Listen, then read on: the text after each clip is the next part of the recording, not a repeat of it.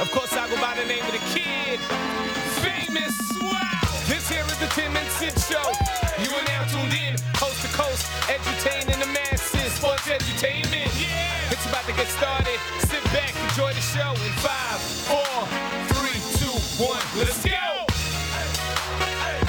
This is Tim and Sid, Friday, February 19th. I'm Tim McAuliffe, and we have one week to go with my friend, Sydney Bartholomew Seixeiro. That's crazy, man. It's crazy. I've always Nuts. said the show is real, it's not phony. We just talk, usually for the first time, when the show starts. How are you doing? I'm good. Like you, meetings, meetings, meetings. Like I was going Right. to complain about like I'm a little I'm a little tired today. But like, am I going to complain to Tim McAuliffe, who had the same amount of meetings and stuff as I did today? Probably, probably not. So that's kind of a, a, a pointless exercise. I'm good. Um, but again, Tim, I, like, I uh, forgive me because I do sound like a bit of a broken record here. It's like we're still in our do the show rhythm Right. as best we can. So I these days are kind of flying here. Uh, but I'm. Uh, So you're not you know, really I'm- thinking I'm- about you're not really thinking about you only have one more week and then you will No, no, no. I'm I'm thinking about it. No, no, no. I didn't want to. Let me let me let, let me. Can you imagine? Yeah, not really, Tim. I'm actually pretty good No, but it. You know, six that's the way I No, work. That's not. That's not. Well, that's That's the way I I'm work. Trying to see. Here's the thing. It's I, I appreciate you bringing it up because it's weird. Because I'm trying to work with you. Like I'm just doing the normal stuff, like you, that I would normally do. Right. Mm-hmm. Like I'm just trying to get ready for the show as best I can, and there are things around it that have to get done as well but I'm I'm I'm just focusing on what I normally would do. Forgive me, if people find this boring, but it's my life and his life, so I find this interesting. I, I'm trying to do the show normally, but like there's this. It's uh, I don't want to call it an iceberg, but there's like a big day coming, right, between you and I. They're like next Friday is an important day. It's a day where we can celebrate and we just reminisce and and really soak in the hard work we've done. And I know that's coming. And um, what was the whistle? Sorry, I missed the whistling. What was that for? I didn't know if you could hear it. It was Pete Rock and CL Smooth. Well, do it closer to the mic. What are you doing? Do it closer to the mic. I can't whistle. I whistle. I have to suck in to whistle. I know it's weird. The Portu- isn't it the Portuguese mother at the age of 13? Never mind. Just me. That's yeah. That's a hell of a story, Tim. Portuguese mother at the age of thirteen. Um, not the last Portuguese reference in the show, by the way. Best of week coming your way. But I'm I'm trying to. It's the, the days are flying, and I said this to my wife last night. The days are kind of flying because it's normal days for you and me and and everyone here. Thomas, Dobby, Jay Sands, everyone here on Tim and Sid. Yeah. Uh, but we like there is this thing coming, and it's in the back of my mind, and it's moving closer to the front of my mind as we, especially if we turn the corner here this last weekend. But I'm, I'm, I do, I feel lucky that we get to at least kind of have some time here to celebrate, right? I, I, I, we have time to pump up the new Tim McAuliffe show. That's not that far away. We have a time to pump. Are you going back in studio? We shouldn't have this conversation on air.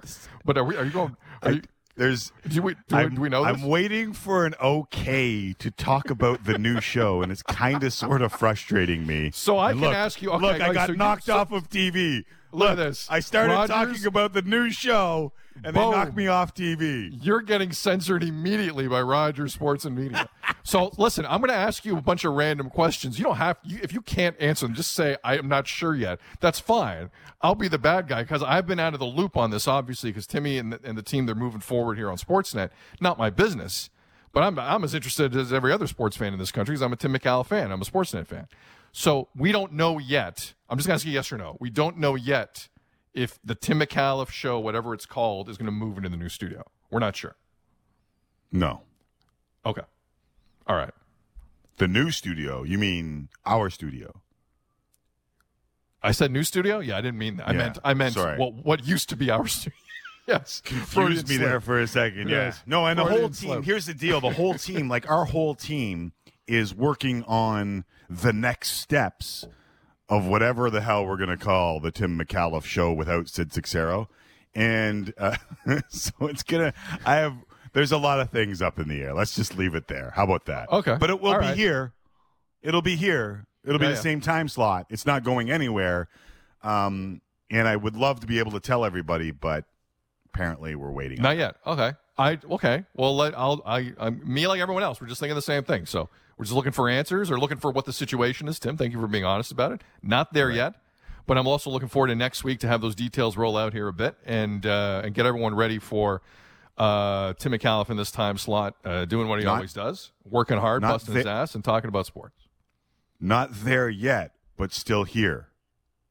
That's Yeah, all we can kinda. say. It's- Not right, there yet, sense. but still here, and everyone's working on it. But those are the breaks. All right. What do we got Anything today? You wanna add? No.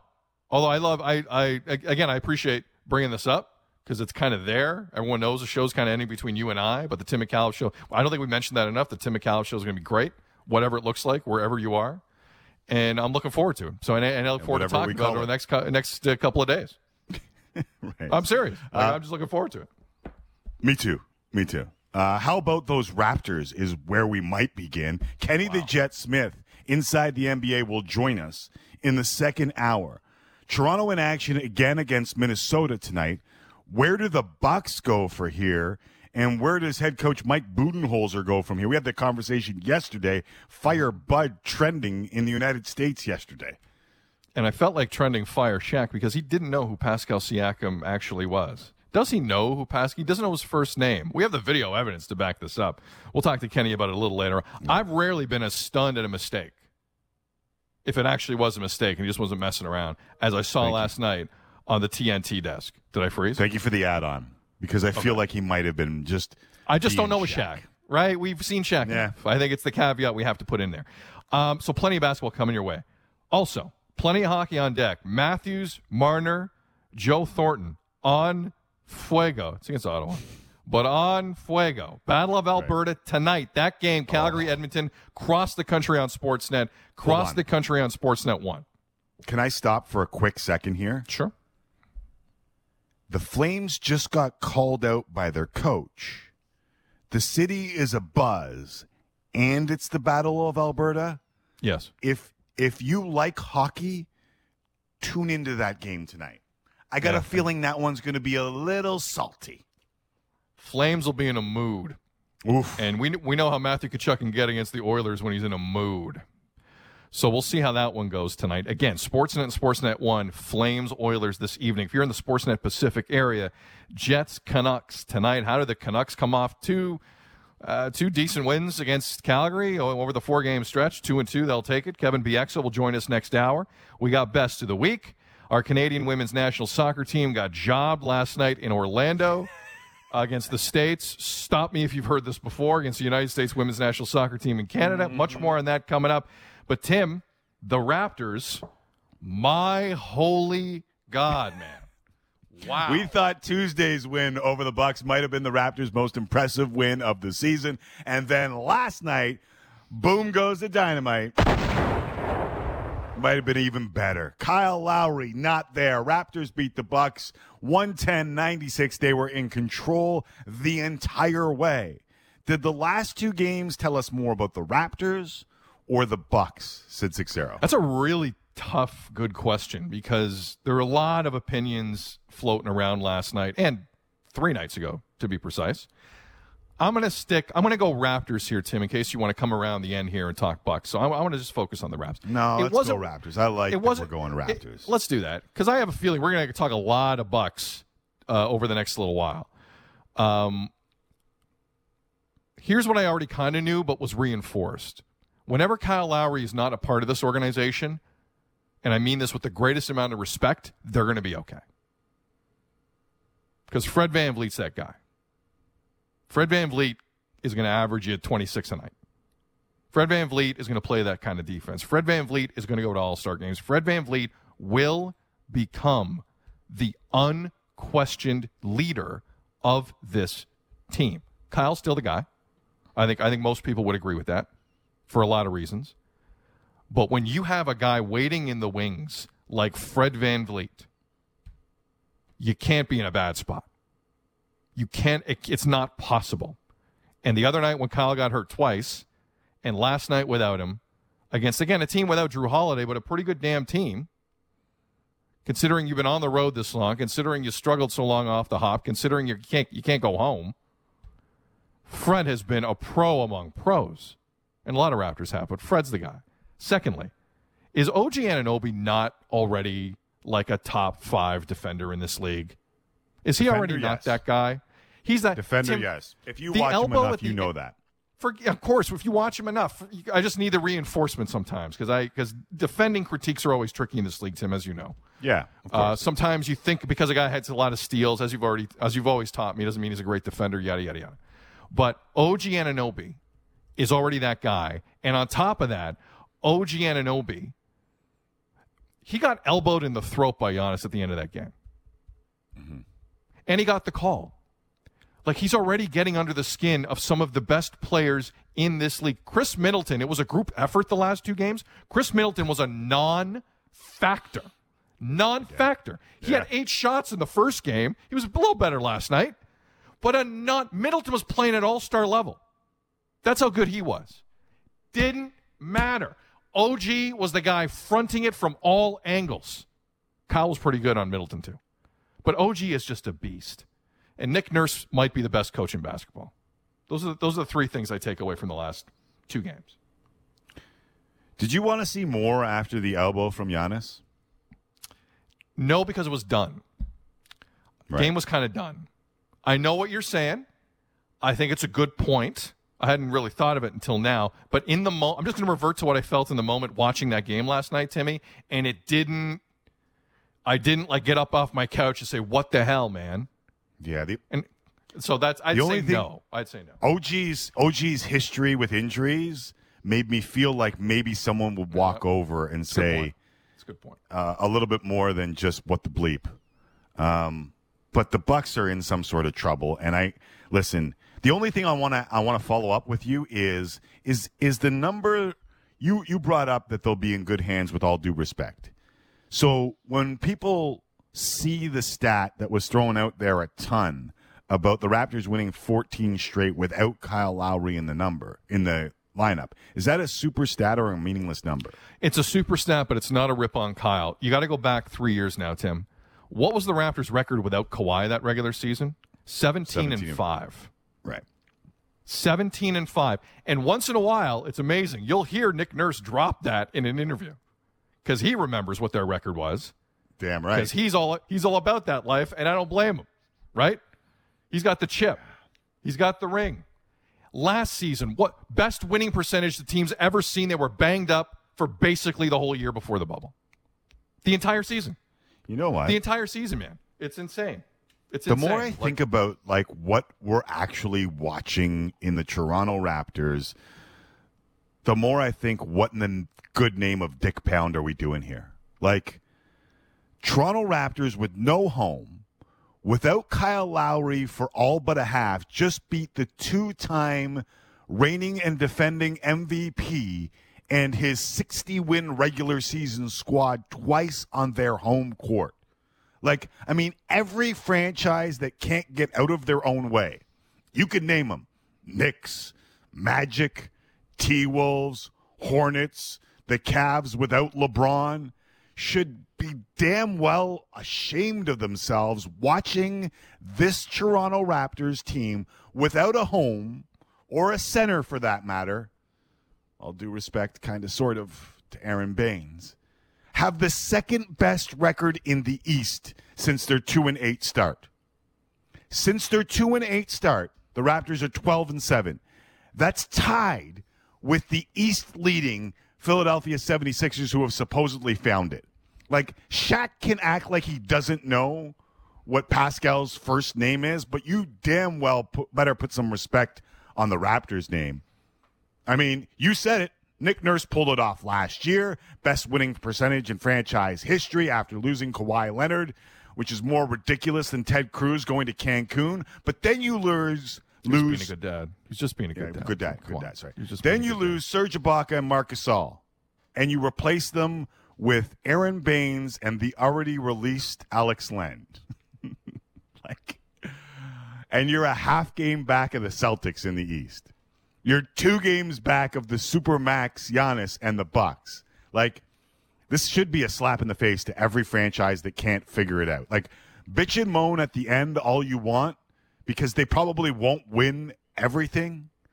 But the hardcores, the real fans who know what's going on here, real recognize real, this is real. Like the Bucks should be embarrassed what happened over the last two games. And I mean embarrassed. I think they are. Now, again, you'll you'll hear a lot of the excuses internally of no Jrue Holiday, and it's valid, right? He's still in COVID protocol. He's a great player. Like we all know this. This is not a surprise. Um, but still, without you know, without Kyle on the other side, Tim, I'm sorry.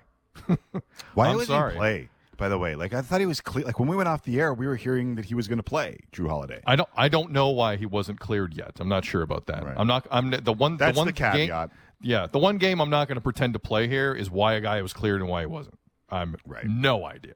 I have no clue. How about But- this? Bucks are Bucks are four and six against teams at or above 500. It's not They're good. six and zero, six and zero against the two worst teams in the East, the Cavs and the Pistons. They are ten and thirteen against everyone else. It's not great. Is there a guy before we move on? Mike Budenholzer is taking a bleep ton of heat, as you mentioned. Um, is there a dude waiting in the wings? Is there like the ne- is there like a Jose Mourinho out of work? Who's kind of like who's the NBA equivalent of that person? Like, let's say the Bucks do that. They just give it me- to an let me ask you. assistant. Like, what do they do? I don't know what they do. question: Do you think the Bucks have the roster? I never thought they had the roster, but I think they think they have the roster. That's the issue. I I've been I I have made it very clear on the show over and over again. Jrue Holiday was not going to cut it. Was not going to cut it. not. But they think- Jrue Holiday. Heath, oh Donte DiVincenzo, you want to you want to deep dive the average of that team? Let's do it. Oh, I know. I, No, I don't no, want to destroy I'm- Donte I'm- DiVincenzo, but like it's the Raptors have a deeper bench, and they've been struggling with that bench half the season. Like they don't have the team, I don't, and I don't know who goes in there with the magic wand and figures that out. Especially when you've traded all the assets you have for the organization. I don't But know they're going to act like here. it. They're going to act like it. And Better I don't believe it. if the, and I don't know if you have the magic wand with that franchise. Um, before we move on, I just think it's worth mentioning the Nets are ten and one against teams above five hundred. Does that That's valid. super stat meaningless number? Since No, we've it's already super, done it. It's super stat because they've been so they've been have they've had guys in and out the whole time. Yeah. Like uh, that's that's that's actually that's also a Steve Nash thing and Mike D'Antoni thing, right? Like the, you got to give them a little bit of love Uh. there too.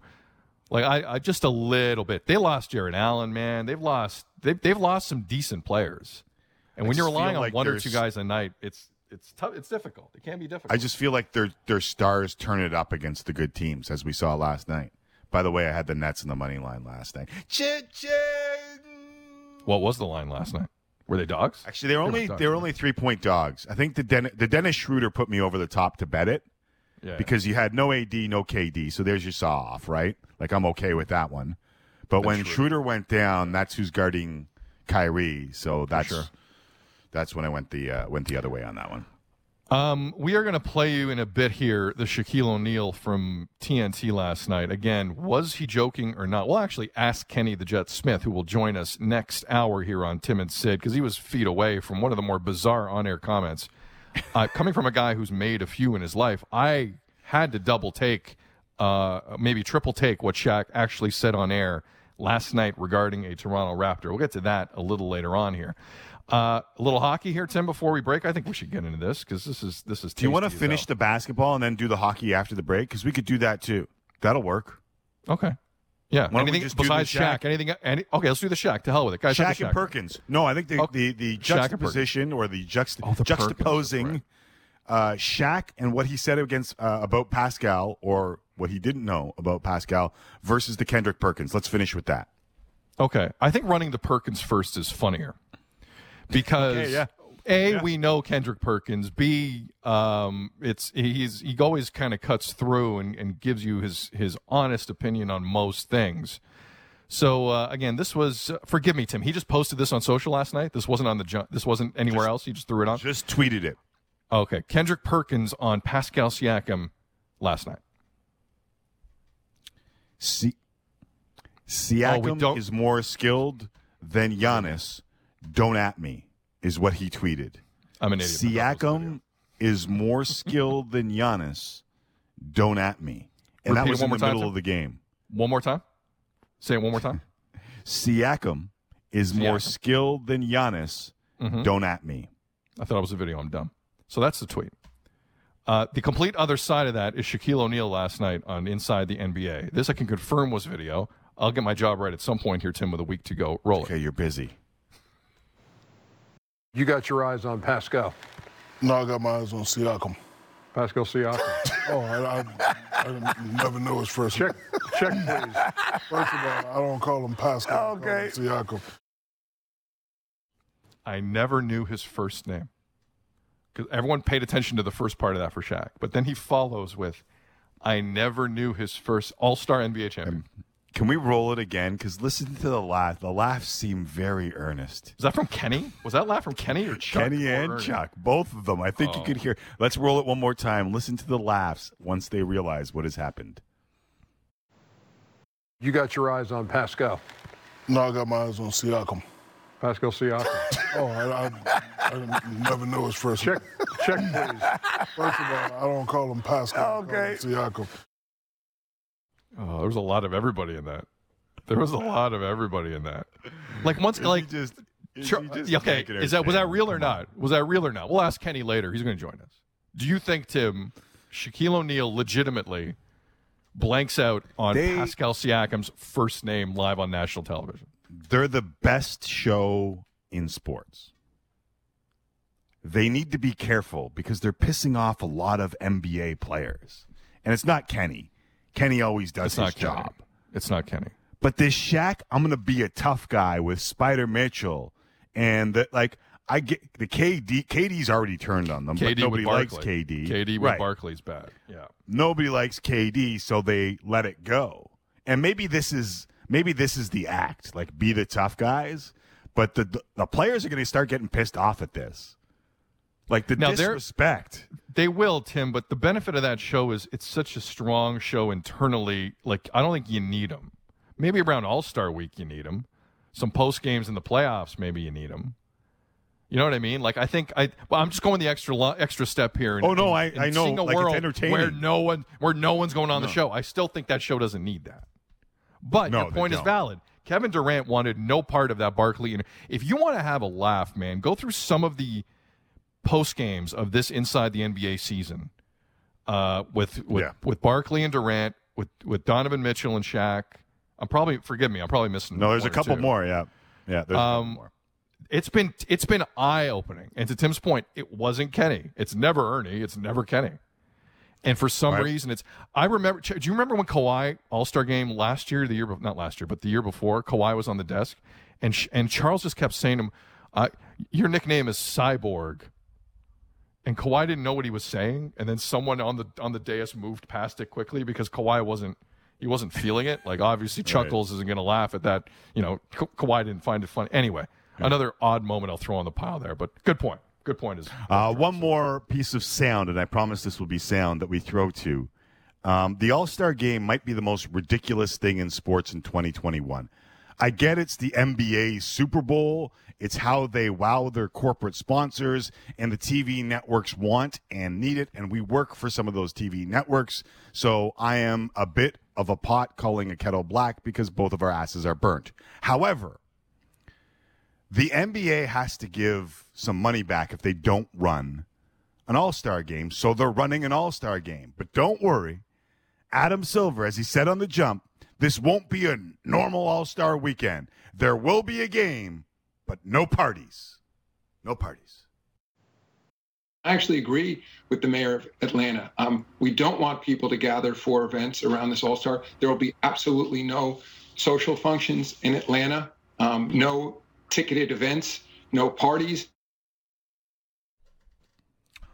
Or, as Jorge Alonso pointed out on Twitter, there are almost two dozen all star parties being promoted in the Atlanta Oh, area nice. that weekend. That's featuring great. Tory Lanez, 2 Chainz, Gucci Mane, Lil Boosie, Beanie Sigel, Future, Jeezy, and Trick Daddy, because you know Trick love the kids. I'm sure Atlanta Mayor Keisha Lance Bottoms will be thrilled at all the non-social gathering that will be going on in her city. My holy God!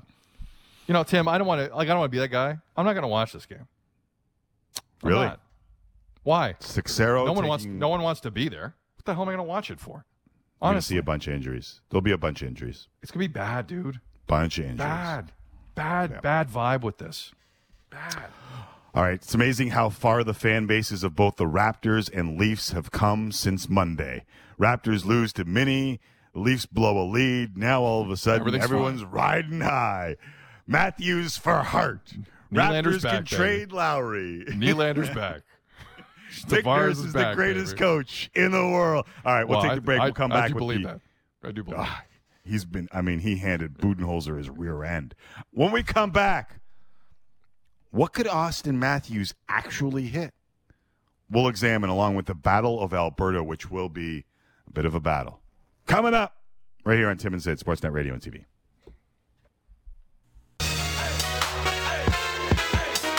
Going to be a fun show. Going to hit up some hockey, and then Kevin Bieksa is going to join us at the top of the hour. Kenny the Jet Smith on whether or not Shaq actually knows that Pascal is Siakam's first name.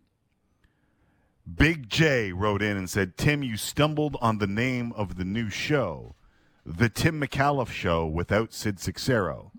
This is TV radio sportscasting gold.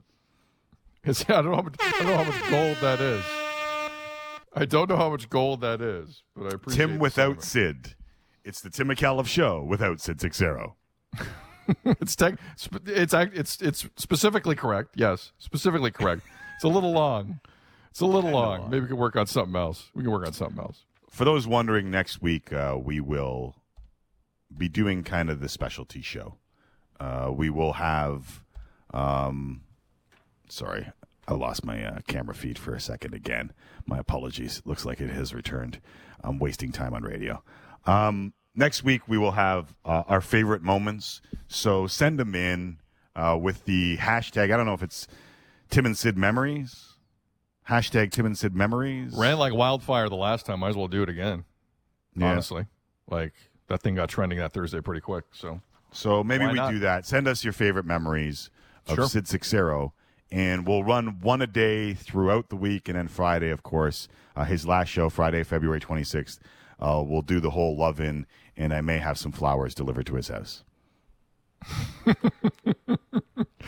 And I petunias. You know, I I'm a huge I'm a huge petunias guy, Tim. Are you Or ed- petunias? I'll, ta- Nice. I'll take the. How about the edibles I sent to Donovan Bennett's in-laws place after I insulted their entire decor?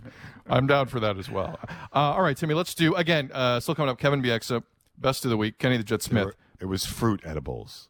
It wasn't Was it fruit? edible I- edibles. no, I thought. Oh no, it was fruit. No, it was like chocolate, like, like chocolate chips and like it was. It was it was cookies and stuff. It was that kind of edibles. Is what I'm saying. It wasn't. It wasn't like When you say oh, edibles, it edibles. sounds like oh, drugs. let's watch the Wizard of Oz again. You know what I mean? I don't want to do that.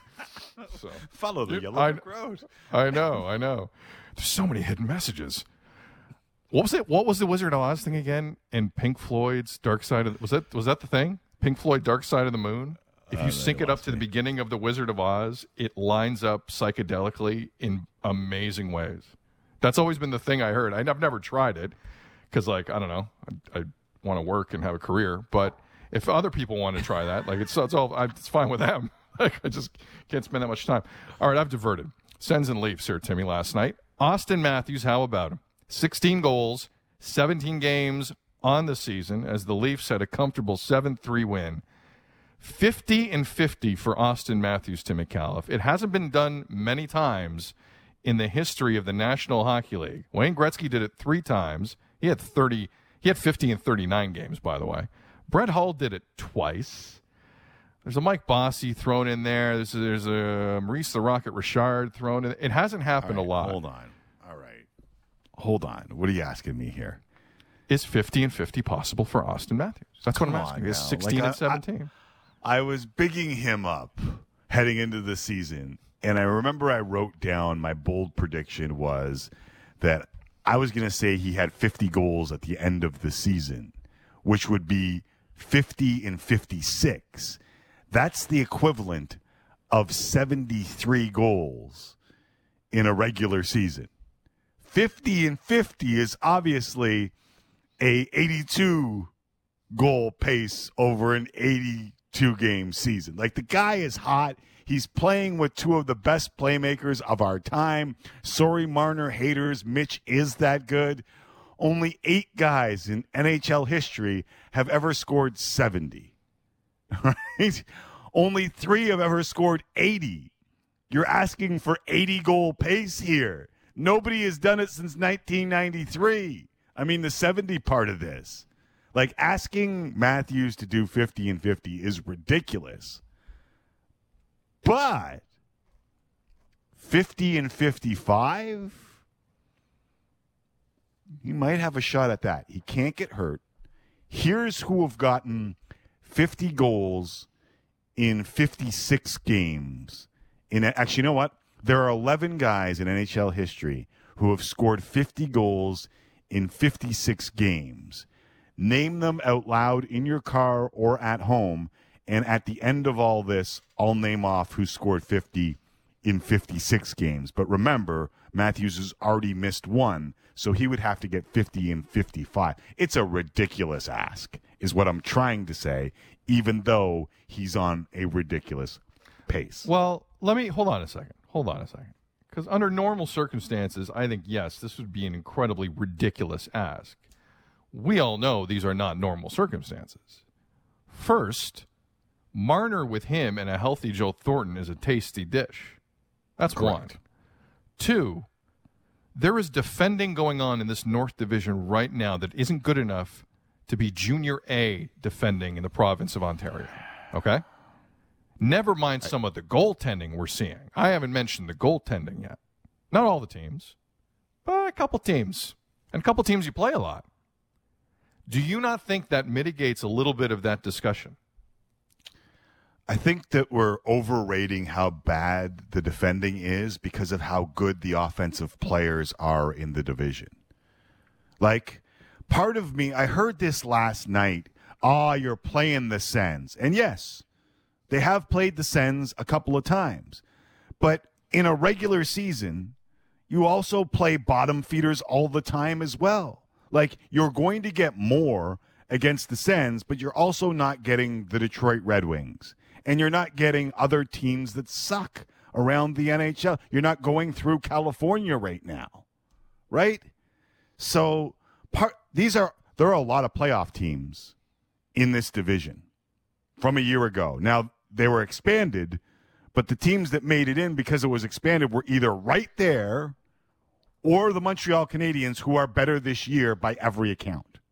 I mean that that best of five wasn't technically the playoffs heading in, but I know what Right. you're saying. In the mix. Right? Like they got in when they shouldn't have got in, but they're a better team this year. True. I, the other counter, Tim, to what you're saying is like when you see some of the bottom, feed, bottom feeders in a normal 82 game regular season, like you go into Detroit, you go into Ottawa, you know what you then you do? You fly out. Yeah. You go take on Montreal, then Boston, then come back to Buffalo, then come back to Toronto, or you go to L, you go do the California swing. If you're Vancouver, then if you're Auston, three straight games against the Ottawa Senators. Uh, forgive me, I, I haven't memorized the Leaf schedule here, but I'm assuming there's a couple more in a row, maybe three against Vancouver. One of the worst goaltending teams in hockey right now. The thing is, you get to see some of this bad, bad play in front of you for a couple games. So not only do you get to exploit it initially, you get to make extra adjustments to exploit it further. There's no coincidence they put up seven last night. It's their third time through the order. Of course, the Leafs Well, are going to look good there. and a goalie got hurt, and the guy coming in cold hasn't been that good. Like there's, there Although were technically the guy coming in is better than Marcus Hogberg. Like in The theory, game just- before was two one, was it not? It was, it was. But but prior to the season, who'd you have? Matt Murray or Marcus Hogberg? I mean, it's pretty obvious who'd you have. So I'm just, I'm just playing devil's advocate. I don't think it's the No, craziest you. ask ever, ever. He's not going to do it. But I don't think it's the craziest ask ever. The uh, players to score 50 plus through the team's first 56 games of the season. Gretzky did it four times. Brett Hull did it three times. Mario Lemieux did it twice, and so did Phil Esposito. The rest of the guys Mogilny, Bernie Nicholls, Charlie Simmer, shout out Marcel Dionne, Jari Kurri, Maurice Richard, Mike Bossy, and Steve Yzerman. Those are the 11 guys and the 15 instances, I believe, that have done it. I, uh, you know, you know, Brett Hull is that guy, but sometimes you need to be reminded. Sometimes you get you forget that he had an 80 You forget season. Brett Hull was like not just one of the greatest goal scorers ever. He was like he was ridiculous when he was flying like that. So, shout out Adam Oates. Goodness, what a pairing that was back in the day. Anyway, uh, the Leafs are flying here, and Mitch Marner is, uh, I believe, the single season record for assists in a season for the Leafs is 56. Uh, Marner is on pace here to do some amazing things. Not as sexy as, as the goal scoring, obviously, but uh, Marner is having himself a go. So um, just it, it- the Leafs kind of did what we expected them to do Monday aside. They still got a point there, and they get uh, a well rested Montreal team tomorrow night. Tim, the Habs have been off for a week. Yeah, week. week. The, ha- the Habs have played fewer games than anyone else in the North Division. They're still second. How about that for a start? So that's going to be a hell of a game tomorrow night, and uh, looking forward to it. That's going to be a lot of fun. Uh, Gretzky in 1981-82 had 68 goals in 56 games. And he was probably pissed it was just that. Like you want to talk about bad defending and goaltending? That era, that era was just a dog's breakfast, and Gretzky going ham just like everyone else. Crazy. Uh, again, o- again, Oilers Flames. I think is going to be a lot of fun um, because the Flames have been challenged, shall we say, by their coach and their fans, and it's a battle of Alberta. You can see it on Sportsnet, Sportsnet One. That's seven local, nine p.m. Eastern tonight. I'm uh, Tim. I'm waiting. I'm waiting for that kind of brawl Donnybrook moment here. You know, like we haven't Yeah. really seen one in the North Division. I don't know why. Um, but you have to assume one of them's coming at some point here. Tempers will be frayed. Someone's going to take. You know, it's going to be more than Jake Muzzin flicking a puck. Some. I. I just. I'm anticipating something here at some point. That's just going to be spectacular to watch. Just the animosity. Maybe it's tonight. Who knows? Maybe it's tonight. Sportsnet, Sportsnet 1. Don't you dare miss it. Uh, Blue Jays pitchers and catchers were on the field again. We only got a couple minutes for this. Dunedin today. Former Jays starter Taijuan Walker agreed to a two-year, twenty million dollar deal with the Mets. Uh, many Jays fans were hoping that the team would add another starting pitcher, but GM Ross Atkins said earlier today they're happy with the group that they have.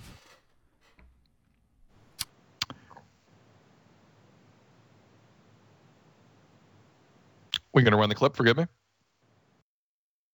we're excited about the pitchers that we've acquired. We're excited about the guys returning, and we're excited about the group that is developing uh, beyond Anthony Kay and Thomas Hatch. who You saw a lot of last year, and TJ Zeuch, Trent Thornton, who's coming back from an injury. There's a group below that in Alek Manoah and Simeon Woods Richardson that. Um, and and many other individuals that we we feel very good about. This was one time that we had to make our team better this offseason. There will that will continue up until the trade deadline, and then we'll have another opportunity as we get closer to the trade deadline. And then next offseason, we'll have another opportunity. But feel so good about uh, the group that is in place. So this is the group they start the season with, right? Unfortunately, you know, Taijuan Walker signing that contract today with the Mets at 20 million. Tim, there's no market for pitching. Contrary to what Trevor Bauer tried to tell you, only two pitchers are seeing 20 million guaranteed this offseason. No one else has seen it. One today and Trevor Bauer. That's it.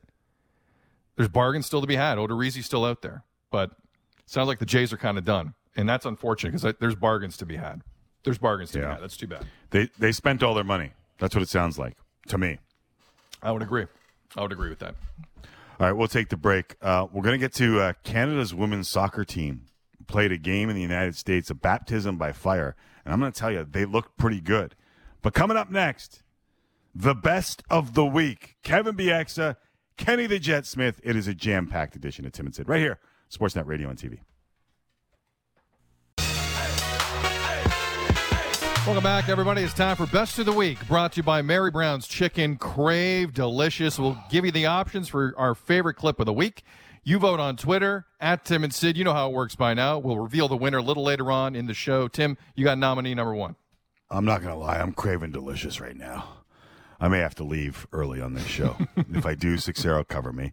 Happy Gilmore celebrated its 25th anniversary this week. Seixeiro wouldn't know. Adam Sandler remembered and gave us a video that got Shooter in on the game. Okay, it's been 25 years since I've done this. Let's see what happens. I'm scared. Shooter McGavin, this is for you. And I'm not lying to you, that is smashed. Smashed. And that went pretty well. You dead, Shooter. Ha ha ha ha ha. Nice drive, Gilmore. 25 years, huh? Let's see if it's uh, Shooter's Tour. Check it out. Oh, yeah. It's all about the short game. Drive for show, putt for the dough.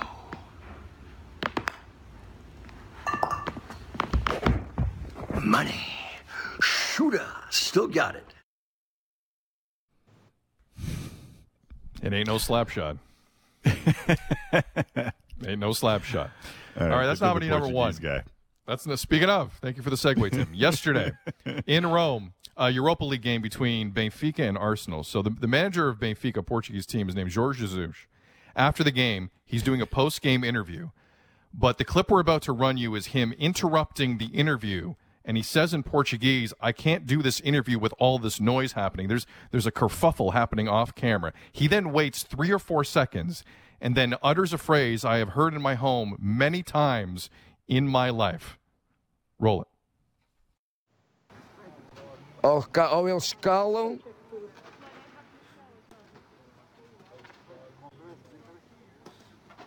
Tem que ir isso?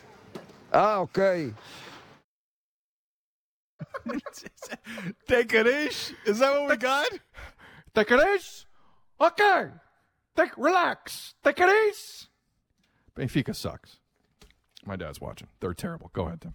Could he have had a more Portuguese name That's a- before he hit the George Take it There's a lot going on there.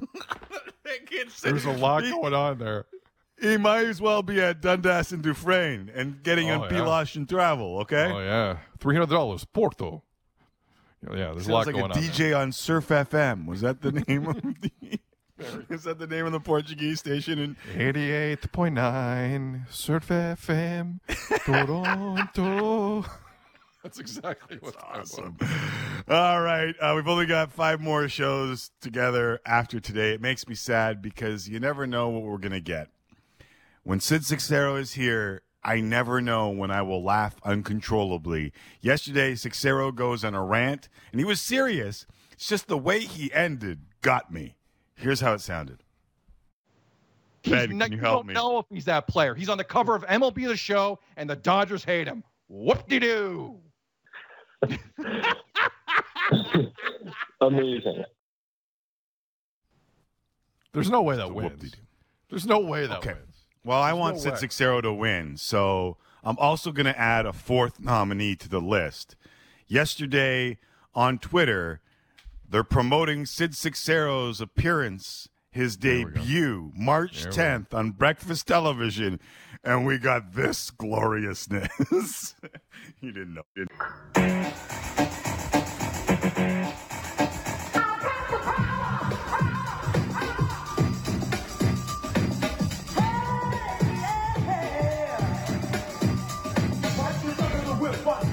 you?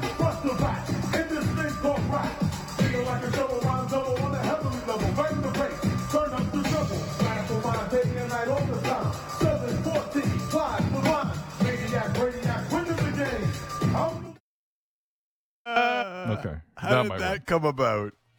Long story. I'll tell you about it next segment. Coming up, Kevin Bieksa, Kenny the Jet Smith, the story behind my getting to know Sids on breakfast television. Slew of vignettes. That's probably the better one.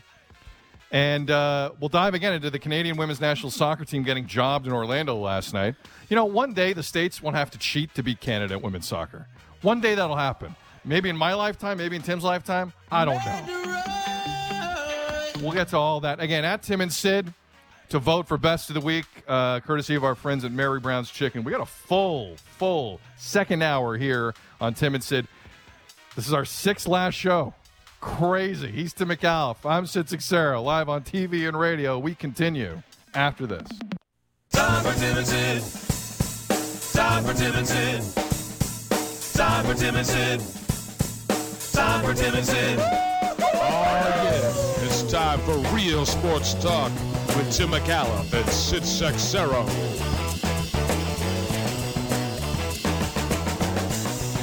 Thank you very much, Sheepdogs. Tim McAuliffe, Sid Seixeiro with you for another hour and five shows as we count down to February 26th, the special Say Goodbye to Sid show. Breakfast Television is doing a Say Hello to Sid, which entered our best of the week. Seixeiro, I mean, I've seen you dance in your time. Up close. On Tim and Sid. dance Up close. How did Breakfast Television get the best of Sid Seixeiro so early? Well, we could debate whether or not that was the best of Sid Seixeiro, the clip we just ran. I would debate that.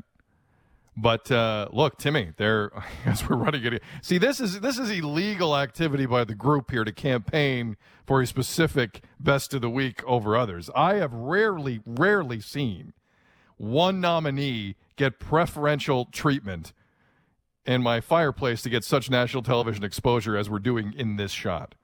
So I, I just want to say this this is unfair for the other nominees. I know that that's a good move. It's unfair. It's the That's gut. A monument. It's a monumental mantle that you've got there. It's a huge Sid mantle. Seixeiro. Yep. Well, I need a Hashtag big meet one. Sid. I had a hi- I need a big one for my Humber Hall of Fame trophy. You know that. So how did the hashtag meet Sid start? That's what I need to know. Meet Sid. It started like when was it? It was like two weeks ago. They just wanted a bunch of vignettes. It's like a getting to know Sid. So Mm-hmm. they've been running them beginning. Forget I, I forget what date they've been running, but um, everything from my cat to me doing a little cooking to some cleaning to Wait, just- hold on. You you what? I clean. You I you clean. did and cook, cook Yeah. and clean. What the? Who is this guy? I- I what have have you done things. with Sid Seixeiro? Some- What did you Well, cook? popcorn. is the first thing. It was it You know I have a really? kick ass. You know I have a kick ass popcorn recipe. You know that. Natural kernels all day. And maybe the cleaning was with a Roomba. I'm not sure. The point is, I think it's all it's it comes from a good place, and it requires some level of effort. So there you go. There. Right, but they so were there's running them for a bit. thing- They were running them for a bit. There's, there's two things here. Uh, maybe uh, we want to embarrass you, but also maybe we're good teammates, and BT is part of the Rogers family, and we're doing some serious promotion for your debut March 10th on getting a lot of Breakfast. Television. Getting right? a lot of promotion, no doubt. So don't act like No this doubt. is trying to embarrass you and trying to get you to win Best of the Week. But it's just don't- McAuliffe being Don't the try to pla- hide Hold this on, under just- cover of net. How uh, night? How I dare am- you? I am always a team player. And even though these people have come and teefed my partner in crime, I am still promoting their product. March 10th, Sid begins on Breakfast Television. Tim, do you want an actual? Do you want like a better version of that video? I have a feeling that's going to win now. Uh, not just because of the reaction it's getting online after the seg- after the best of the week segment, but running it the second time has virtually cemented this. And there's some good stuff in best of the week. The whoop de doo is a strong candidate, but I do have the video of my phone of me dan If you want a nice, clean, clean version, No, we're done. uh, are you? You know, well, not not if it's going to win. not if it's going to win. So I'd much rather have that one playing. Uh, well, I like the fake smile meet Sid with the headshot that we uh, It's a good we see backdrop here on TV. No, all right, yeah, it's you good. look It's you good. look slick with you. Kyle, Kyle at BT's done a pretty good job with him, so I, I appreciate the backplate. So they might they might have even done a little photoshopping on your third chin. But what I'm, I mean, I don't know. I can't see it. I have a lot of I have a lot of kind of FaceTime stuff covering it right now, so I can't see my chin. It's for the best. Understood. Uh, all right. Shall we By get the way, to hold the on. rest of Quickly, Alex Xero, Sportsnet 59 The Fan, just now in the update. Kyle Lowry questionable tonight against Minnesota. Here's my question: Mm-hmm. Why? if you're Kyle Lowry and you're the Raptors and he means that much to you, and you just dusted basically Milwaukee in a game and a half without him, why are you rushing back to play? I know Minnesota just won. I understand that. I don't care. They're Minnesota. Why are you rushing him back for the second of oh, back to backs when the team's going to be tired anyway? Like, I is don't that not that. presum- Is that not presumptuous to assume that it's rushing? Like I get why questionable makes you feel like there may be a question here, so why not just sit him? But I don't think they're rushing him back. Well, the reason why I say rushing is Nick Nurse last night really insinuated he was going to miss more than one game. Significant time? Yes. So that's where I'm getting that. So if you're going to say significant time last night, what the hell is? I know Kyle has a thing where he just comes back. Kyle rushes Right, back. he 'cause wants He's to play. tough, and I get it. He wants to play. You're right. I understand it. It's Minnesota. They're terrible. It's the back end of of, of back to backs. You you might have a weird night again against Minnesota because you're tired. So what's the point? Just hold. Anyway, I've made my point. We'll see how it plays out. Especially when you've won 14 straight without him. like, I mean, it, it does tax the other players. It does tax the other players. Some people are mad at our stats about Kyle Lowry. Someone just tweeted into the show and said, uh, Ish like this is why some of y'all in this city don't deserve Kyle. Because we asked if that was a super stat or a meaningless number that they are 14 and 0 in the last 14 games without Kyle Lowry. Yeah, I I understand the point, but I uh, I'll sleep well at night. Let's move on to the hockey story here. You, you could also say he's the greatest Raptor of all time. Yeah, it, but like that, that that statistic isn't wrong. Like you might not like the statistic, but it's not Both incorrect. can be the same. Like, sorry for counting. We won't do that again, Tweeter. Um, Kevin Bieksa is on the line here. We got two hockey games in the North Division tonight. Battle of Alberta, Flames and Oilers on Sportsnet and Sportsnet 1. We've got Jets and Canucks regionally in the Sportsnet Pacific area. Kevin Bieksa is joining us on the line. What's going on, Kev? How you doing? Good. I'm doing good. I actually like sitting back and just listening to you guys argue and, and bicker. It's quite entertaining, but especially about basketball. Uh, you were you any a way a basketball guy? Any any way a basketball guy, We're- Kev? I, I am. I'm a I'm a basketball. I'm a big football guy, big NFL guy as well. But uh, our family, uh, especially with how well the Raptors have done the last few years, we're we're a big basketball team. So, uh, especially my son and I in particular. So uh, we got some uh, some cousins, and we all watch the Raptor games all the time, and we have our group chat going. And so we're we're pretty dialed into the Raptors. We're we saw the Raptors run, and that was pretty special a few years ago. So we're we're close to. We haven't been to a Lakers game yet, um, but it, it's going to happen very, very soon. But um, uh, basketball and football are, are huge for us as well. I know you like to uh, you like to go to games and football with the son too. That's a cool uh, a cool little thing, especially when you're living where you guys live, because you can add UCLA into that, you can add USC into that, you could drive north to Stanford. Uh, all cool. I want to get your opinion on something though before we start, because I saw a video that you retweeted of what seems like a guy teaching young kids how to fight with their hockey helmets on. Can I get your reaction? Sorry? Yeah, yeah. Improperly, that my, might, might you add there, right? so my, my reaction when I saw that, first of all, and I, I read, I don't always read uh, comments, but I read some of the comments because I was interested to see what the majority of people thought. And a lot of people were saying, yeah, this is barbaric. This is not what we need to be teaching our kids. And then there were other guys, uh, like Cam Janssen was one who played in the NHL. And there was a couple other people that said, listen, this is what we used to do when we were kids all the time. And I and and I agree. I did that as well. But what we did is we didn't have training sessions where you were just standing across punching a guy in a with, with the coach barking orders. We used to we used to do it, and this is not you know the world's changed. We know, and and this is we obviously realize this is ridiculous to do now with all the concussion information that's come out and and traumatic brain injuries. But we used to do helmets and gloves in the dressing room. So two guys would score off in the middle. They put their helmets or gloves on, and they would just keep punching each other until somebody gave up. So th- this is a part of the past.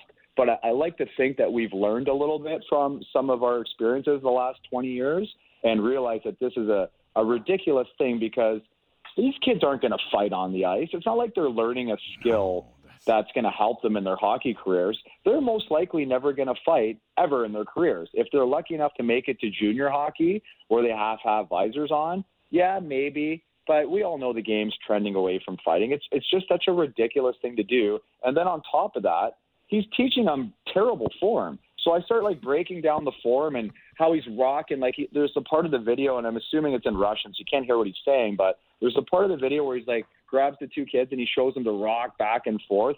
You don't want to rock back and forth in a hockey fight. You want to be in, in control. And when a guy's throwing, you want to be stepping away and you want to be straightening your arm to, to increase the distance between you. So on so many different levels, it was just terrible. But it, it was entertaining to, to watch it in the morning to hear everybody's comments. But like it's just a clown show. The guy's a clown, and the parents have signed their kids up. I feel sorry for them. And if you're going to teach your kid how to fight, like you might want to try it on skates because if you're going to do that on skates, it's a little different than dry land training. It's it's kind of similar, but it's a little different. Again, I'm not condoning, the- but I did find that odd. Well, how about about the that. part of it? The part of it, like, and you can just dissect. Like, I've been just dissecting this video all morning. How about the part where it's like, I punch you in the face once, you punch me in the face once, and these kids are just going back and forth, teeing off on each other. The first thing, and I've had a lot of people over the years, uh, teammates, uh, current players, younger kids, they all want me to say, okay, teach me some of your tricks. Teach me how to fight. The first thing I teach every kid or every pro or every AHL player NHL player is how to defend myself, is how to grab, how to ward a guy off, how to move my head so you don't get punched in the head. That's the first thing you do before you teach them how to actually throw a proper punch and be deceptive and land. These kids are just taking, eating punches off the head, and there's no instruction for defense which should be the first thing you teach a guy. You teach a guy to protect himself in a fight, not just to sit back there and be a punching bag and just eat punches. It was it's ridiculous. And, and some sometimes balance plays a fact. Like you might need skates on to do that too, That's right? what I'm saying. Like, yeah, like it's like, like, it's, it's- crazy. It's nuts. Unbelievable. I had uh, when I was a kid. My brothers were way better than I was, but when I was a kid, we had uh, a former Canadian middleweight, Donnie Poole. Uh, There are some people that remember the name Donnie. He came out and taught us how to hockey fight because it was in the game, and you needed to learn how to defend yourself. But like, who's fighting in? These kids look like they're 11 years old. Like, who's fighting in those? ga- Who's allowing those games to have fights? It's ridiculous. Yeah, and you like you don't punch with with a glove on anyway. So there- there's just so many things There's a lot wrong, wrong with that video. But There was a there was a lot. Yeah, but with it. it's- Kev- Ke- Kevin Bieksa here on Tim and Sid. All right, let's let's get to kind of the discussion hockey wise. That is, uh, I know it's hot in Edmonton and hot in Toronto, but this this this Matthews v McDavid thing is is kind of gaining some steam here, and uh, Twitter's having fun. Let me ask you, as a guy who's played defense in this league, right now, based on what your eyes are telling you, who's tougher to defend, Matthews or McDavid in this moment? Well, that's an interesting question, and I know the obvious answer is McDavid because of his speed and and how he can go from a standstill and three four crossovers later and he's gone. But the way Matthews is scoring his goals, you can you can be in great defensive position, you can have a great gap, you can be in the shooting lane, and this guy is just firing laser laser beams right now. So uh, I I would say probably Matthews right now because hmm. you know, if if you're in good position with Connor and you got help, you could maybe with some luck shut him down. But I feel like with Matthews, like I just said, you could have four guys back in the house, and this guy steps off the half wall and just zings a, a, a laser beam top corner or low stick through goalies. When you see a guy score so many goals through the goalie and the goalie barely moves, that tells you his shot's hard.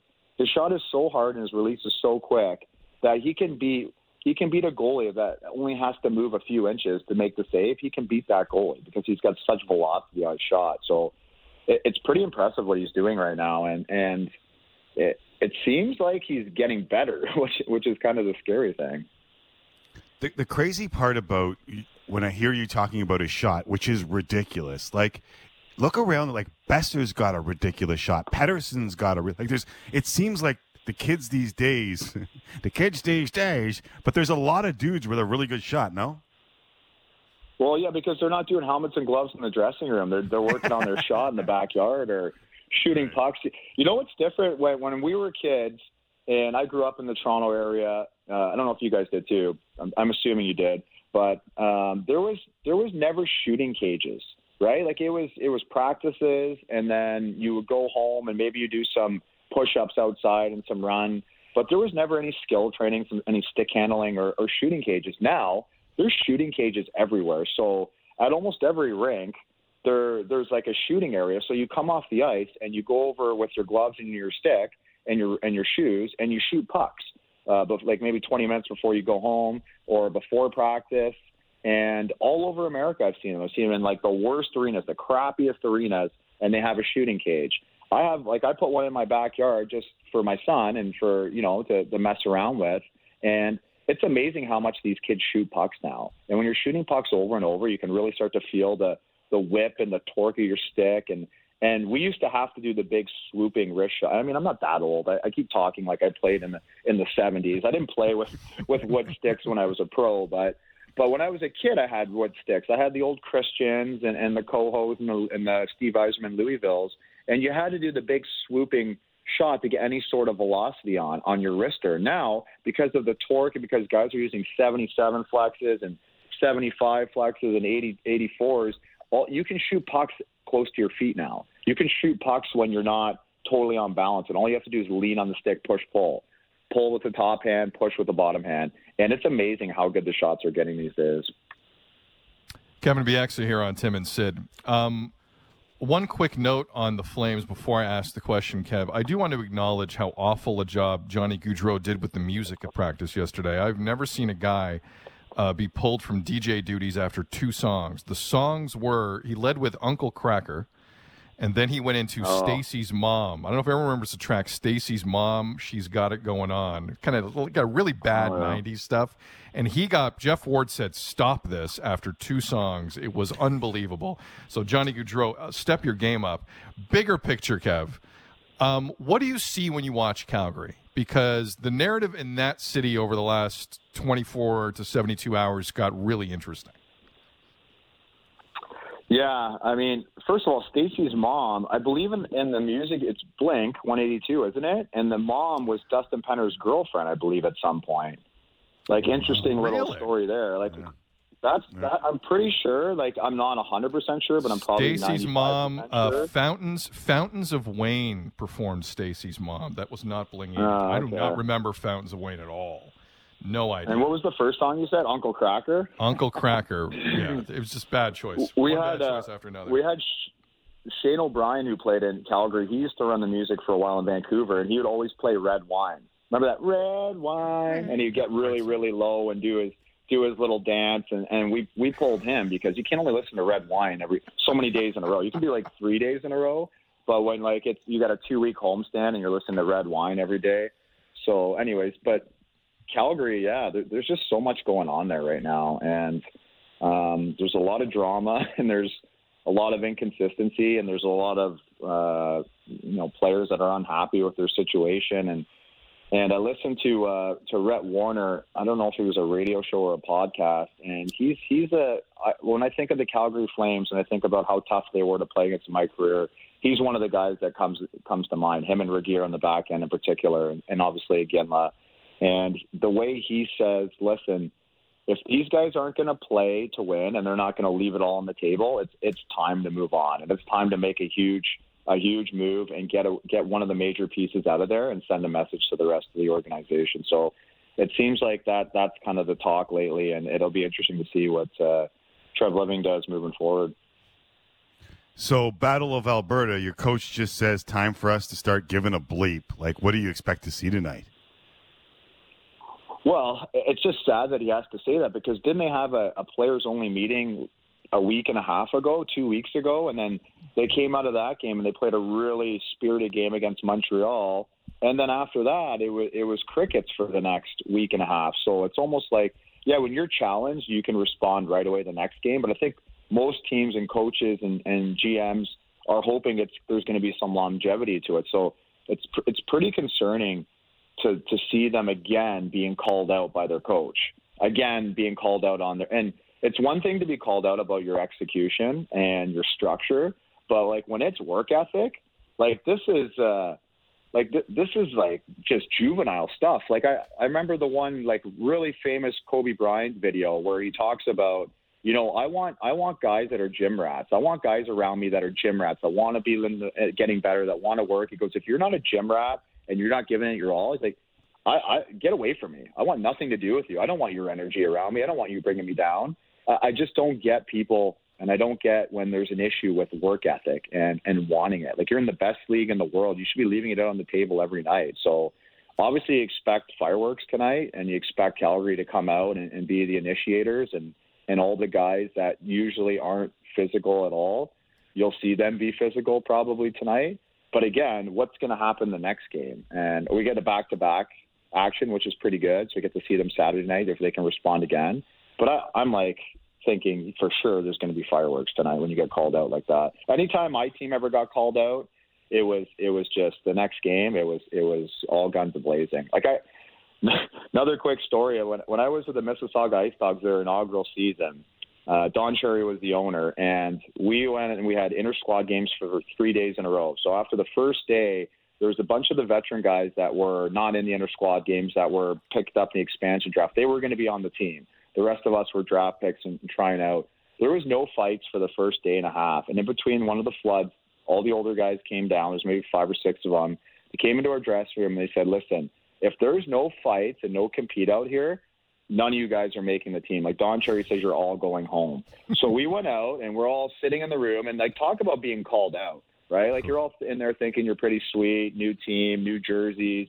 And we go out there and, and I'd say probably two minutes of clock time, there was 11 fights.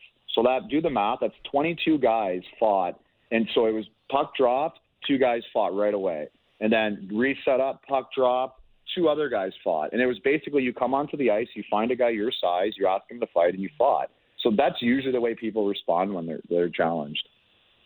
That's pretty good. Kevin Look- Bieksa. looked like a Russian kids video. That's what it looked like. exactly. There's a lot of parallels today. There are a lot of parallels. Yeah, it's all it all writes itself. Kevin, before before we let you go, top three '90s musical acts of all time, in your opinion, were what? Top three.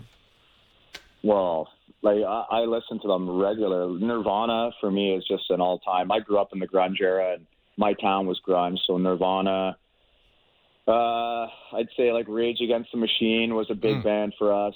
Mm. Pearl mm. Jam, and then the Tragically Hip, right? The Tragically Hip's the best of all time. So that that's the '90s that I I remember.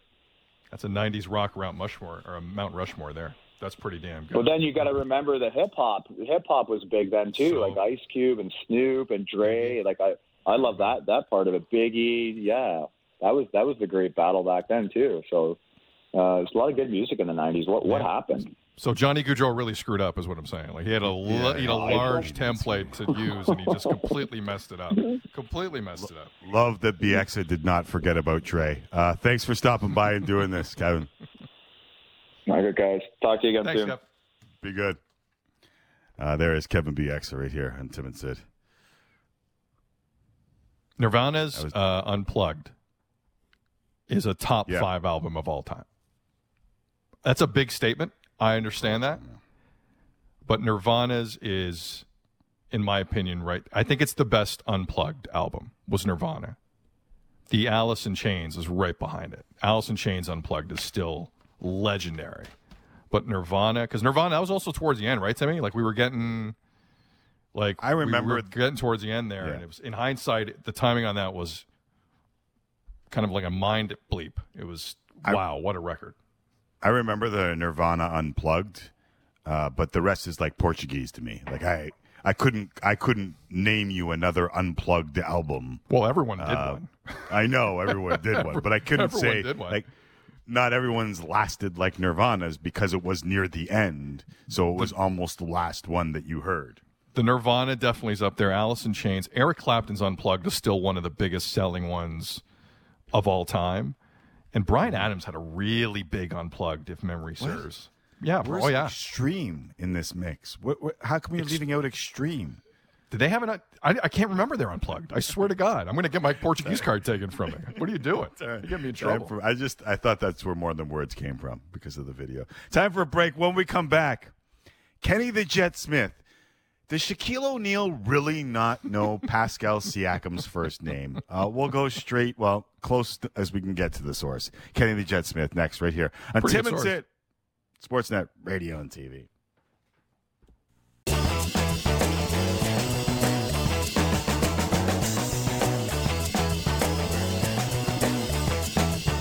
Lot of people weighing in on the unplugs now and on Stacy's mom. Okay, Stacy's mom was Rachel That's- Hunter. That just sounds wrong. I learned from Cabral Richards that Rachel Hunter dated Jarret Stoll. Correct. Uh, but also dated Rod Stewart, right? All right, Rod Stewart. Rod, which Rod did she date? I think it was Rod Stewart. Yeah, yeah, yeah. Was it Rod I Stewart? You got the right one. Yeah, the old. Yeah. right.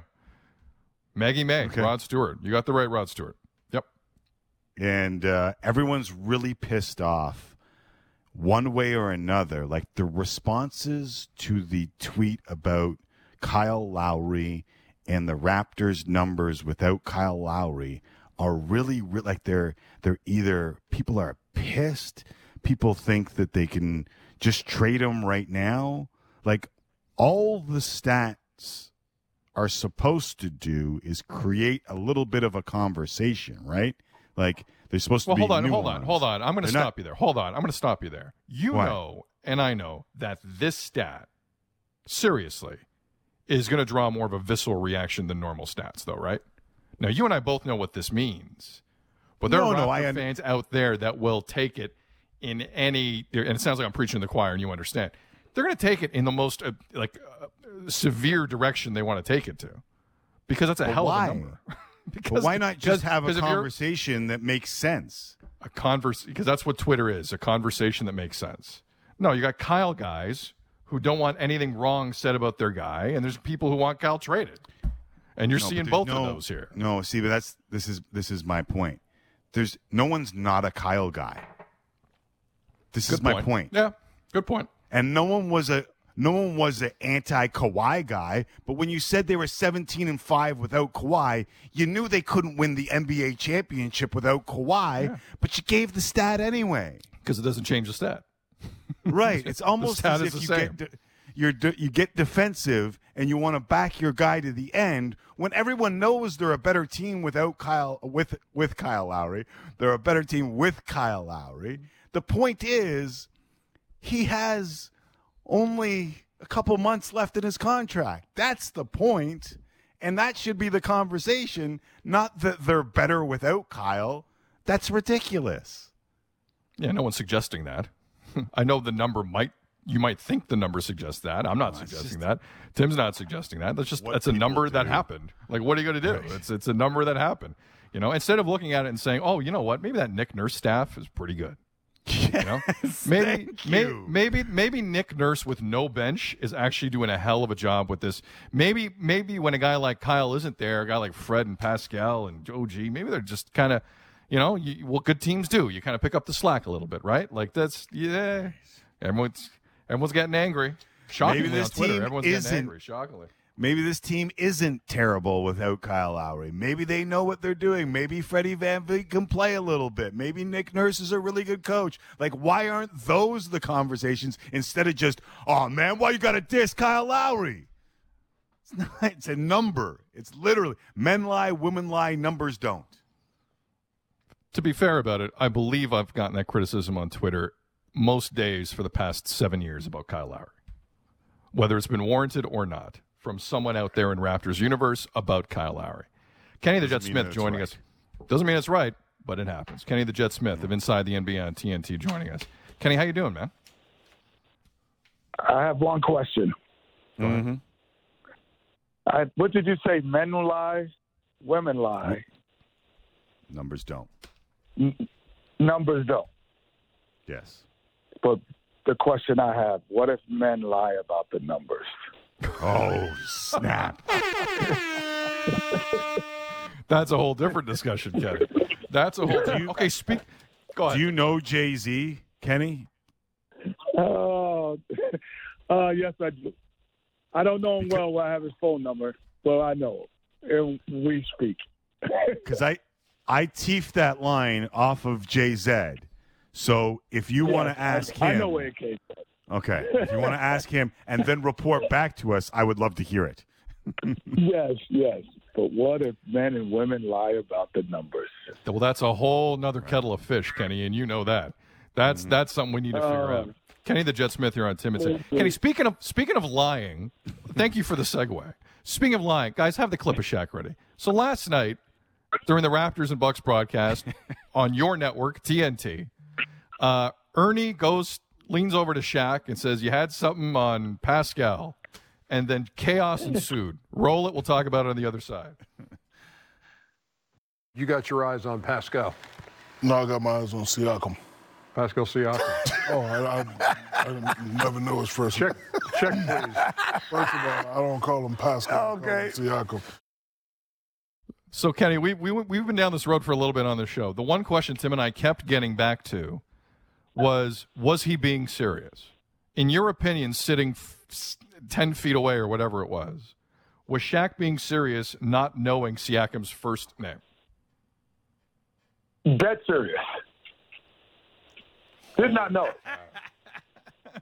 Had no idea. Couldn't spell it if you gave him a million dollars.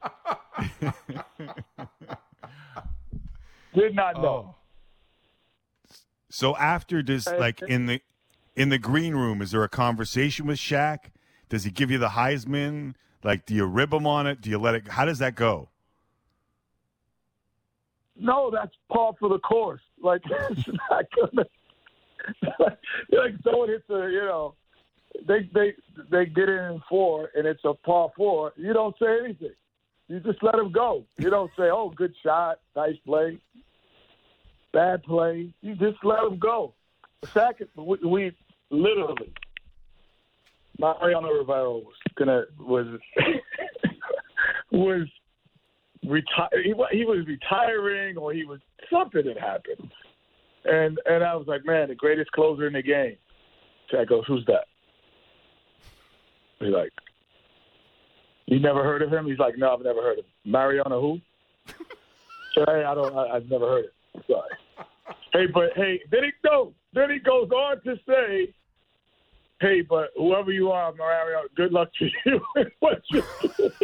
Congrats. I, I don't- I don't know who you are, but congratulations on all your future endeavors. Yeah, and we like, this guy is, he doesn't, he knows, he did not know Pascal's first name at all. All right. I'm floored. I was hoping it was just a ruse. I was hoping you could confirm such ruse here on air with us. I am absolutely stunned. But he did at- know the name Swaggy P, though. So I was like, so what do you think the P stood for? I don't know. Spi- oh, spicy P, spicy P, Spicy P, sorry. Swaggy P is a different sorry, dude. Spicy Yeah, P, yeah. sorry. Right, I said he right. did know Spicy P. and he did, he did know that. But he did Right, not so know you're what like- the P for. What's the P for? I don't know. Urination. that is uh, wild, man. That is not. That is. Oh, it, it, that is a normal day. Those are only the ones that make air. The ones that even names he doesn't know. There's a there's a there's a list of names that in the green room that he doesn't know. Can you give us one in the green room? Can you give us one in the green room that's never made it to air? pretty damn good. Like he doesn't know the that's the one. Never mind. He's not going to beat Rivera. You're not beating Rivera. That's a great story. Forget. Uh, Kenny the Jet Smith here on Tim and Sid. All right, Kenny, we got uh, there, there's two stories here on this show. Raptors are one. The other one is what the buck is going on in Milwaukee. So whichever one you want to go down first, I know the viewers and the listeners are interested. So what what piques your curiosity more here? Well, I mean, the the guys who exposed, you know, Milwaukee, are the guys in Toronto. When they built, when they created the wall, when they created that so-called wall that everyone we're going to wall up and let, not let Giannis go through it. Before then, the you know Giannis and the Milwaukee Bucks were a mystery to beat. They were like, "How are we going to stop this freak? This guy's an unbelievable athlete. He handles the ball at seven feet, and he he will knock down a shot here and there. And then, uh, what do we do? And then in the playoffs, a wall was made, and everyone has been using it since. And there has not been a a change in thought process by from the Milwaukee Bucks standpoint on how to chip down or break a wall. They're, they're just trying to keep going. They're just smashing right in it, keep smashing in it every day. Just keep smashing in the wall and and, and not realizing realizing it's not going to move. So how much of this is on? Because listen, Fire Bud was trending in Milwaukee yesterday, and and they've he's had struggles whether it was with Atlanta meeting LeBron James or whatever he did with that 60 win team, and he's had 60 wins in Milwaukee too. How much do you put on the coach, and how much do you put on Giannis, who, while we all understand, is a freak, an unbelievable athlete, and a two-time defending MVP? How much do you put on him to be able to change his game once everyone adjusted to him? It's it's a it's a strategic flaw. I don't know if it, it you know yes, you know he could can he shoot better from the perimeter? Yes. Uh, can he do other things? Yes. But what he does is so far outweighs his his weaknesses that it, it to me it's a strategic flaw, and they could change things. I just think that he handles the ball from that from the top of the floor entirely too much. And when he when he's up there, he's easily seen by five defenders. He has ten eyes on him. They have to, you know, I have a term where with great players, you just want to only have four eyes on them. They can handle double teams. Most most most great players can handle double teams. They can't handle ten eyes. And the where they keep Giannis on the floor, there are ten eyes on him at all times.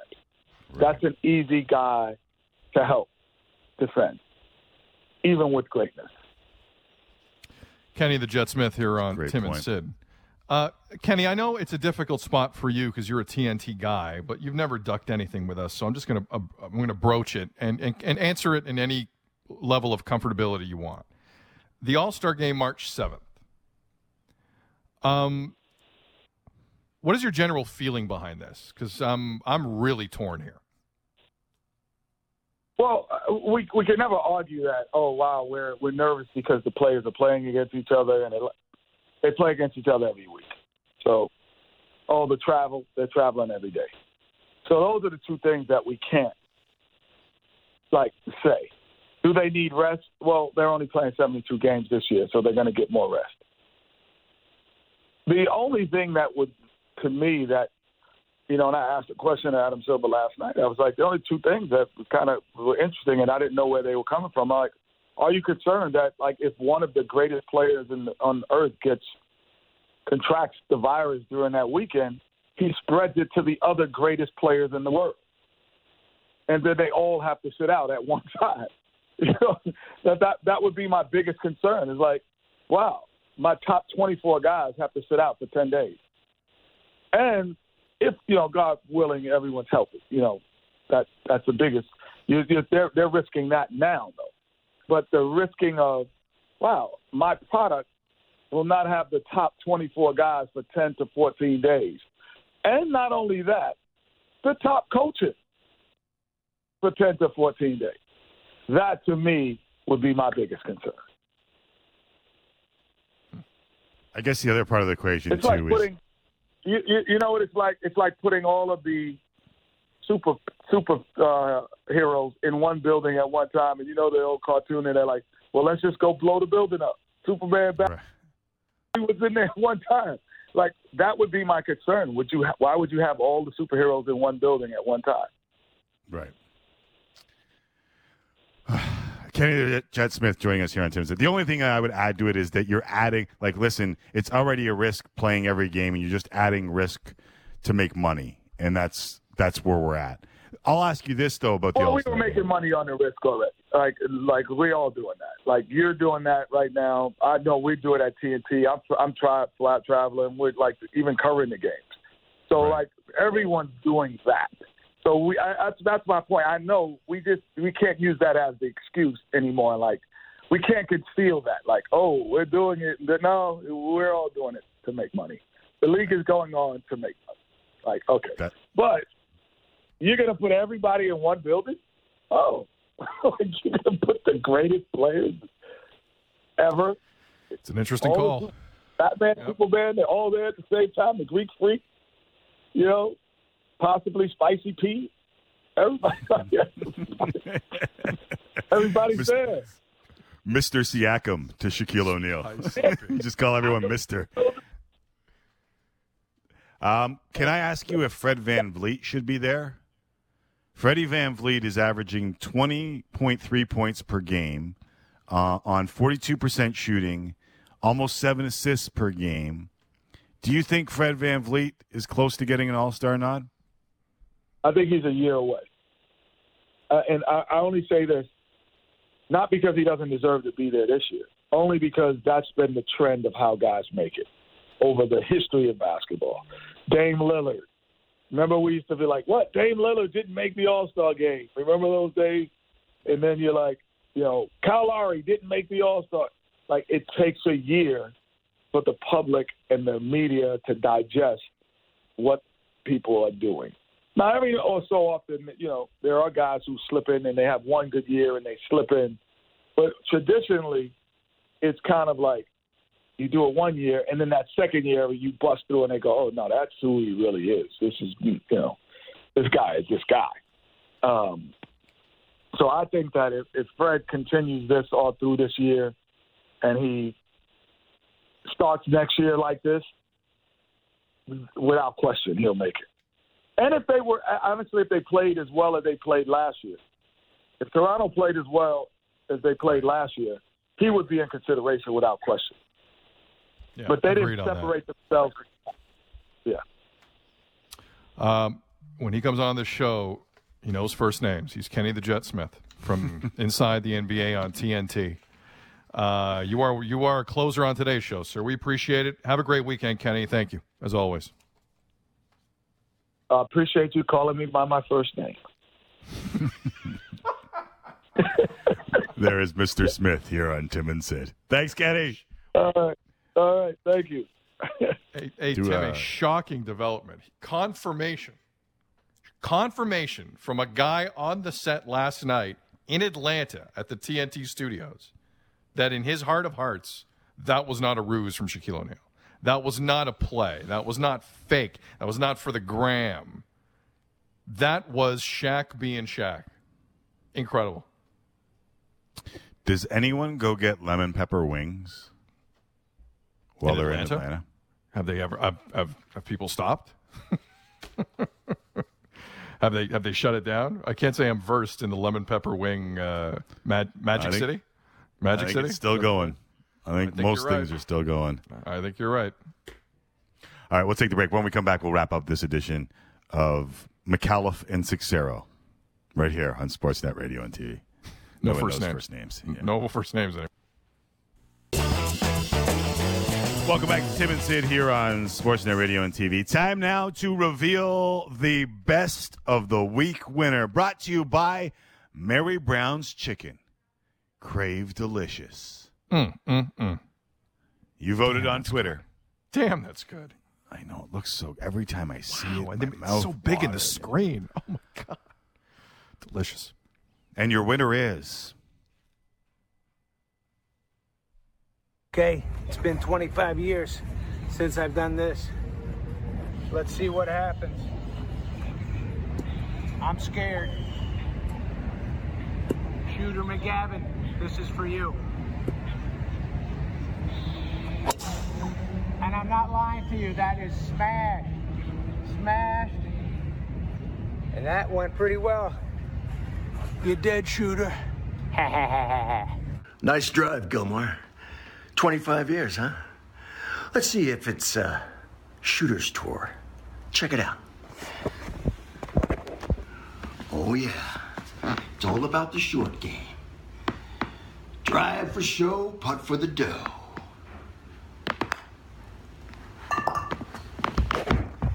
Money. Shooter. Still got it. Here's my question about this uh, Happy Gilmore 25th anniversary thing. One, it won. So will you now watch it? Because obviously there are fans of it because it beat No, you no, in the best pisses of the me week off vote. worse. I had two nominees in this best of the week. Not one, Mm-hmm. two nominees in best of the week. Beat me in both. No, the feelings have been cemented, if not gotten deeper. I'm not watching this stupid movie. Hockey player playing golf. Give me a break. Ain't no Shawshank.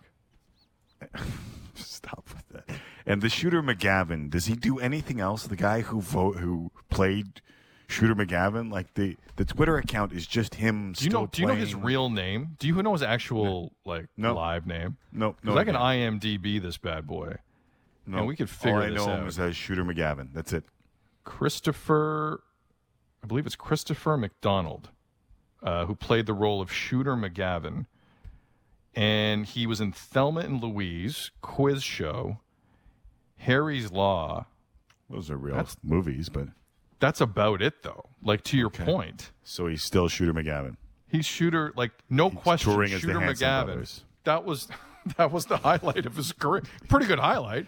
You're a golf legend for some reason forever. I'm not mad. I'm not jealous. What's fine, but that's that's it. Like I, there's no there's no training day here. There's nothing. Like there's no there's no real kind of wow. He parlayed that funny role into X, Y, and Z. No, no, no. That was the highlight of Shooter McGavin's professional career. Weird. Understood. Uh, we said that we were going to talk about Canada's women's soccer team. Uh, it was a one nothing loss or a one 0 loss, as you were, Get it uh, right. to the United States in Orlando. Now, for those who don't know, there were women missing from Canada's team, and the U.S. are basically unbeatable. Uh, they are 51 straight on home soil, 35 straight overall. And Canada not only gave them a run for their money, Sid, they should have won. Like there were two opportunities for Janine Beckie that 80% of the time she finishes. There was also a handball in the box that was not called. And it should have been called. I don't know why it wasn't called. And Canada, as always, kind of sort of took the high road. And they ended up losing 1 0 on a goal that maybe even could have been saved.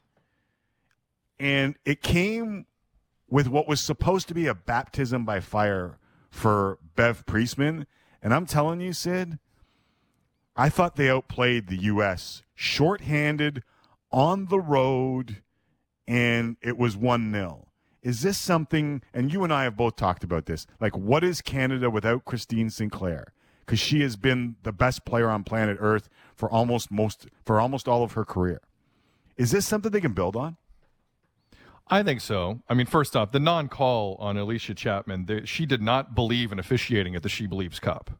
Like that was a joke. To have that not called a penalty, and for those listening, we've been running the B-roll of that. Canada deserved a penalty in Orlando last night. But to your bigger point about Christine Sinclair and the future of the program with Bev Priestman running it as manager, um, that performance was pretty important last night. You know, between Janine Beckie and, and Kadeisha Buchanan at, at PSG, like there are there are players all over the place across Europe doing unbelievable things, playing at the highest levels across Europe. And Canada should be competing every tournament for the win. No, I don't want to hear any more of this. I don't want to hear this bronze medal stuff at the Olympics. I don't want. Forgive me. Kadeisha Buchanan is Lyon, not PSG. My bad. I don't want to hear any of that, Tim. The Jordan talent is there. PSG. Huitema. I can look that up. I should know I that as so. well. But uh, to your point, big performance last night. They should have got a result, and the future's bright past Christine. No doubt about it. Now I'm going to look up Jordyn Huitema because I don't want to be wrong on that. While you do that, thanks to Kevin Bieksa, thanks to Kenny the Jet Smith, thanks to all of you who took part in the show today. That's right. Including Beck's Best of the Week. Good job, team. Closet, closet soccer fan, Tim Micallef. Not that closeted anymore. Uh, that's it for the week. One more week left, kids. I'm Sid. He is Tim. Five more shows, if you can believe it. Uh, Daniel Craig on this Friday. What time is it? Ladies and gentlemen, the weekend.